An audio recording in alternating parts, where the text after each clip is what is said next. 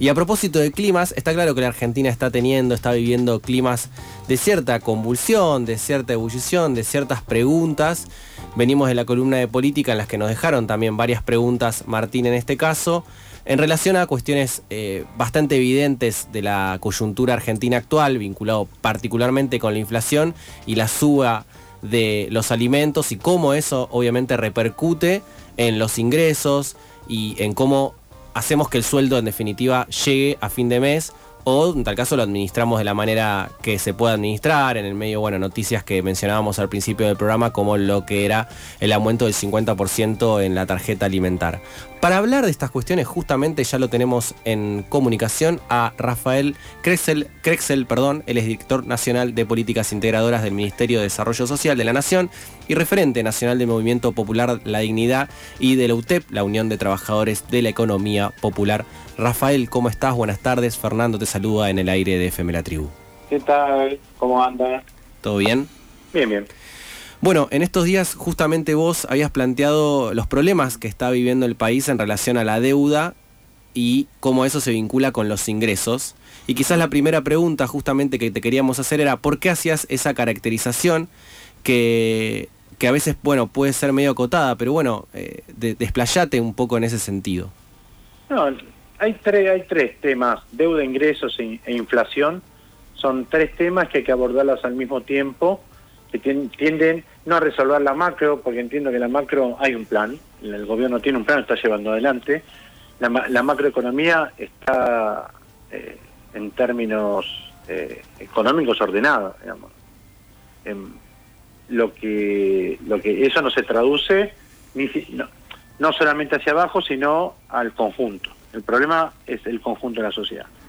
Es un modelo que está, eh, como nunca, digamos, se ve un crecimiento y un modelo que tiene al 60 al 70% de la gente y el resto al descarte. Frente a eso, eh, ajustar las políticas para ir incorporando todos los días a los compañeros y las compañeras que están quedando afuera. Frente a eso, la inflación lo que discute la inflación está discutiendo el crecimiento. La inflación está discutiendo que los 10 formadores, los 20 formadores de precios en Argentina disputan la, renta nacional. Eh, a través hasta el, hasta hace un mes atrás había dos bloques que disputaban la renta, el Estado y la formadora de precios. Este, y el Estado inclusive parte de esa, de esa renta la giraba a bancar la, la bicicleta de las LELIC es decir, que no venía completa lo que se ganaba. Ahora hay un nuevo actor que se llama el Fondo Monetario Internacional, son tres bloques que vienen a disputarse en la renta. Frente a eso, el Estado debemos fortalecer el Estado-Nación en función de em, devolverle la capacidad, la potestad, la soberanía política de, llevar adelante con todo el peso de la ley lo que lo que lo que entiendo yo que es un golpe de mercado y por el otro lado alguno... Pues nosotros tenemos que plantear lo urgente y lo estratégico. Me parece que lo urgente es aplicar la ley, todo el peso de la ley, los acuerdos necesarios, el peso de la ley, todas las herramientas que tiene el Estado, incorporar más herramientas al Estado eh, para la urgencia. Y para lo estratégico, generar alguna herramienta o algunas herramientas que le permitan porque los sectores dominantes te plantean el aumento, bueno, el 20, el 20 fue porque salimos de Macri fue un desastre, el 2021 porque este, veníamos con viento de cola, el 2022 porque hay guerra, el 2023, digamos, nada. Me parece siempre encuentran una excusa en la Argentina para eh, aumentar sus ganancias. Y las expectativas, no es que no es que existen las, las expectativas inflacionarias, las plantean las pymes, las plantea el almacenero en la esquina. El, los formadores de precios, las multinacionales, plantean sus expectativas de ganancias e y trabajan para generar la misma inflación. Es al revés, digamos. Frente a eso lo que tenés que hacer es que abran sus, sus libros, condicionarlas, porque no hay nada que justifique la, el verso de, de, los economistas neoliberales, conservadores de derecha, de que la emisión, que el aumento de tarifa, que este, eh, el dólar, porque vos fíjate que si vos en el 2021 Emisión, variación del 32%, el dólar 16%, eh, perdón, eh, 21% de, mm, del dólar, eh, 32% de emisión 16% aumento de tarifa energética, 50% aumento, 53% de aumento salarial solamente a los que están en blanco.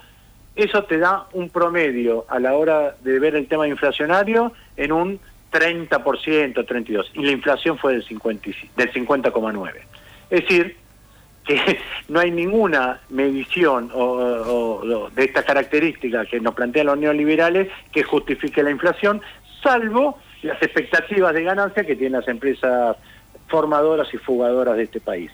Frente a eso, empresa, estratégicamente, Empresa Nacional de Alimentos, Plan de Infraestructura, em, eh, los fletes, debemos discutir los fletes en Argentina, es muy fácil, en todo el mundo es por abajo de los 400 kilómetros el camión, arriba de los 400 el tren. Debemos plantear una, un reordenamiento de la tenencia de la tierra en la Argentina, debemos plantear eh, un crédito a la, a la producción subsidiado, un crédito a la producción no bancario, es decir, todas herramientas estratégicas que nos permitan este, crecer en términos reales, no en términos de burbuja financiera o en términos de ponerla eh, en, no sé, en el 2030. Me parece que no, no, no, no, Bueno, es un poco lo que venimos planteando esta semana. ¿Cómo, ¿Cómo aparece en esa ecuación que estás planteando la cuestión redistributiva de, la, de, la, de los ingresos justamente, en relación inclusive a lo que planteas de la Empresa Nacional de Alimentos? No, eh, en la captura de renta nacional, sí. vos, Claro, ah, sí, dale. No, sí, como en la ecuación que planteas, digo, está clarísimo que los ingresos eh, eh, hay que trabajar y vos hablabas del peso de la ley. ¿Cuánto aparece en eso, en el trabajo del peso de la ley sobre los formadores de precio, el trabajo del gobierno en tal caso en redistribuir esta, esta renta, digamos? La renta está captada por, por impuestos, eh, fundamentalmente, por impuestos y por tasas. Este, y sobre todo por la diferencia de la balanza comercial. Ahí, ahí hay un eje el, el, comercio exterior debería ser una herramienta más profunda, digamos. Vos acordate que con Vicentín vos capturabas el 26% del mercado del aceite y el 26% de la exportación del aceite. Eso significa que eh, vos, no le dabas los pesos diferenciales al, al aceite en 100 pesos, sino que te entran dólares directamente y van al Banco Central. Eso digamos, ese tipo de herramientas, por ejemplo, te doy este ejemplo en función de eh, la nacionalización del comercio exterior, que no se está planteando por la correlación de fuerza hay que construir, bla, bla, bla, bla, Sí, crear las condiciones, ¿no? Como... Claro, generar las condiciones de mecanismos, porque la Comisión Nacional de Grano y la Comisión Nacional de Carnes, por ejemplo, no fue creada por el peronismo, fue creada por un gobierno revolucionario, fue creada por, en el año 1933, por Agustín P. Justo, el ministro de Economía en ese momento era Pinedo, el abuelo del Pinedo que anda jodiendo por ahí. Es decir, y por supuesto Perón la puso en el eje de su plan quinquenal.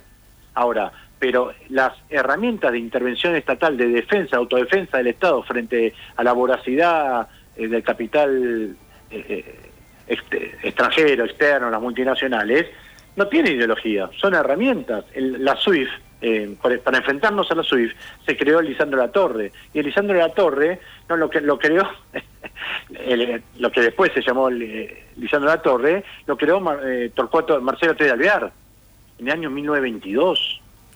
No fue Perón tampoco. Y lo cerró, paradójicamente, Frondizi, otro gobierno radical.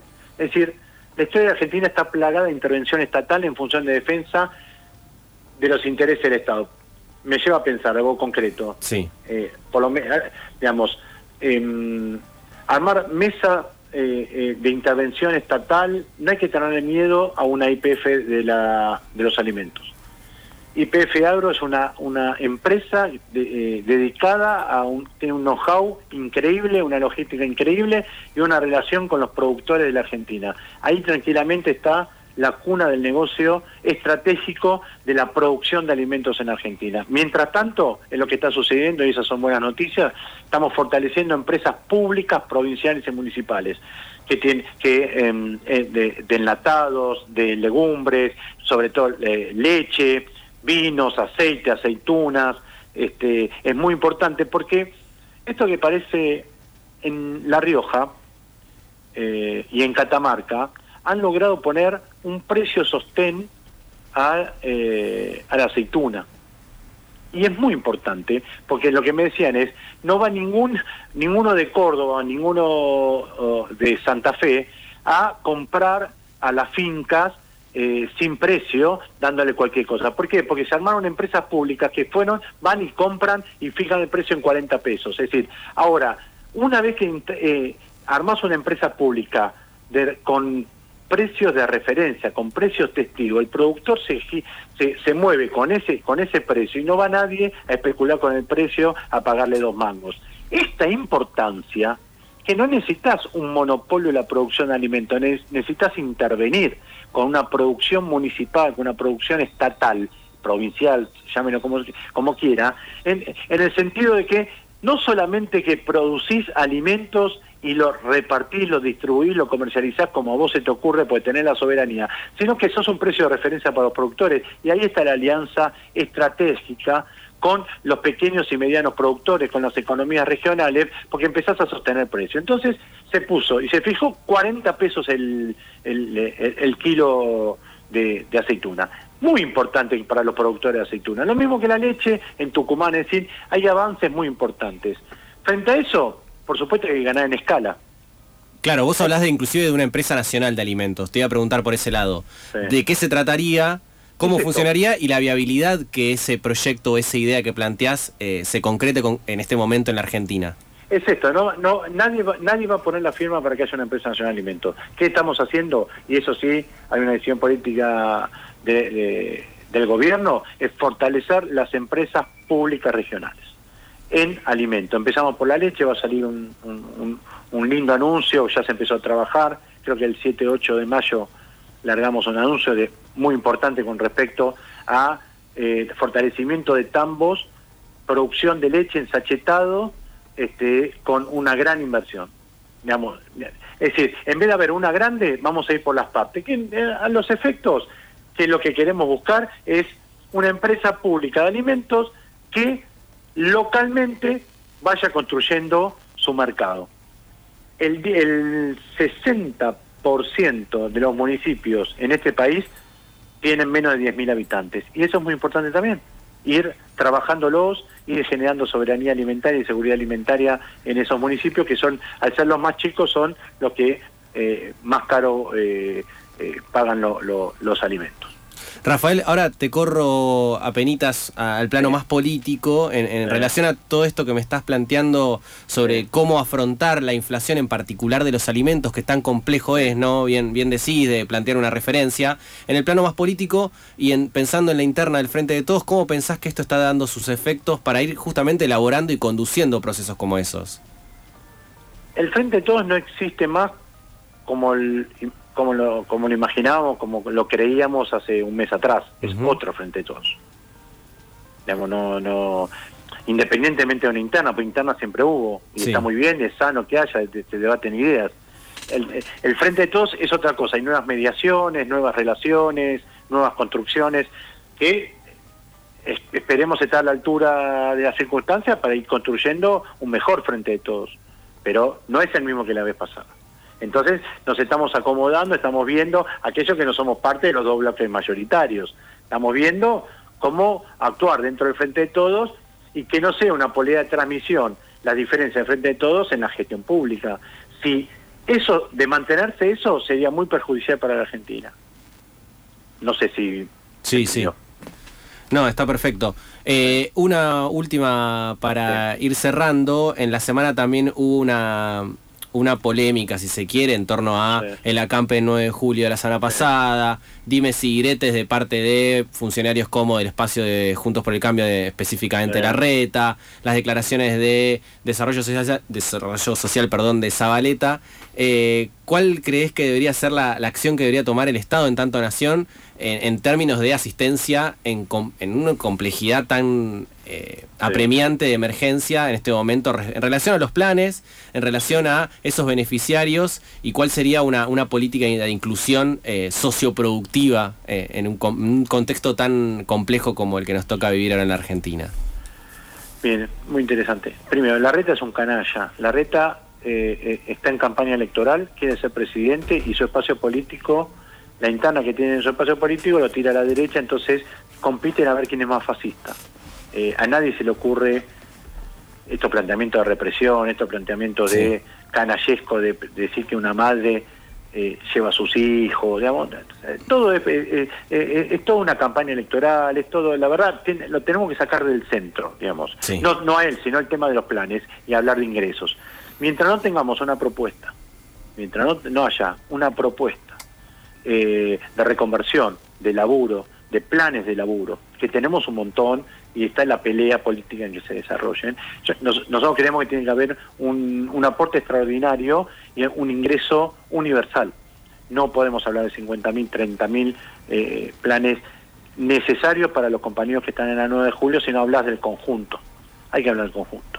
Es decir, necesitamos, ah, debe haber un, un, shock distributivo en la Argentina eh, mientras discutimos ingresos mientras discutimos trabajo y mientras discutimos cómo derrotamos el golpe de mercado que nos llevan adelante las, la formadora de precios con el mercado, con el golpe, con la inflación. Es decir, un shock distributivo, a todos por igual, no me interesa quién sos, toma, toma, toma. Ahora, ¿cómo se efectiviza? Tiene que haber una sola caja en el país, una sola caja en el país. Hoy tenemos un problema al, ver diferentes cajas vos tenés en en una, en una casa que tenés tres o cuatro potenciar trabajo y la casa al lado no tiene ninguna. Y eso es injusto. Debe haber, tenemos que plantear, y para que termine con el clientelismo en la Argentina, debemos plantear la universalización por ley y se terminó. Como es la excelente y maravillosa ley de asignación universal por hijo que trajo justicia social a esta, a esta patria. Trajo un poquito de justicia social a esta patria. Bueno, lo mismo tiene que ser con los potencial trabajo.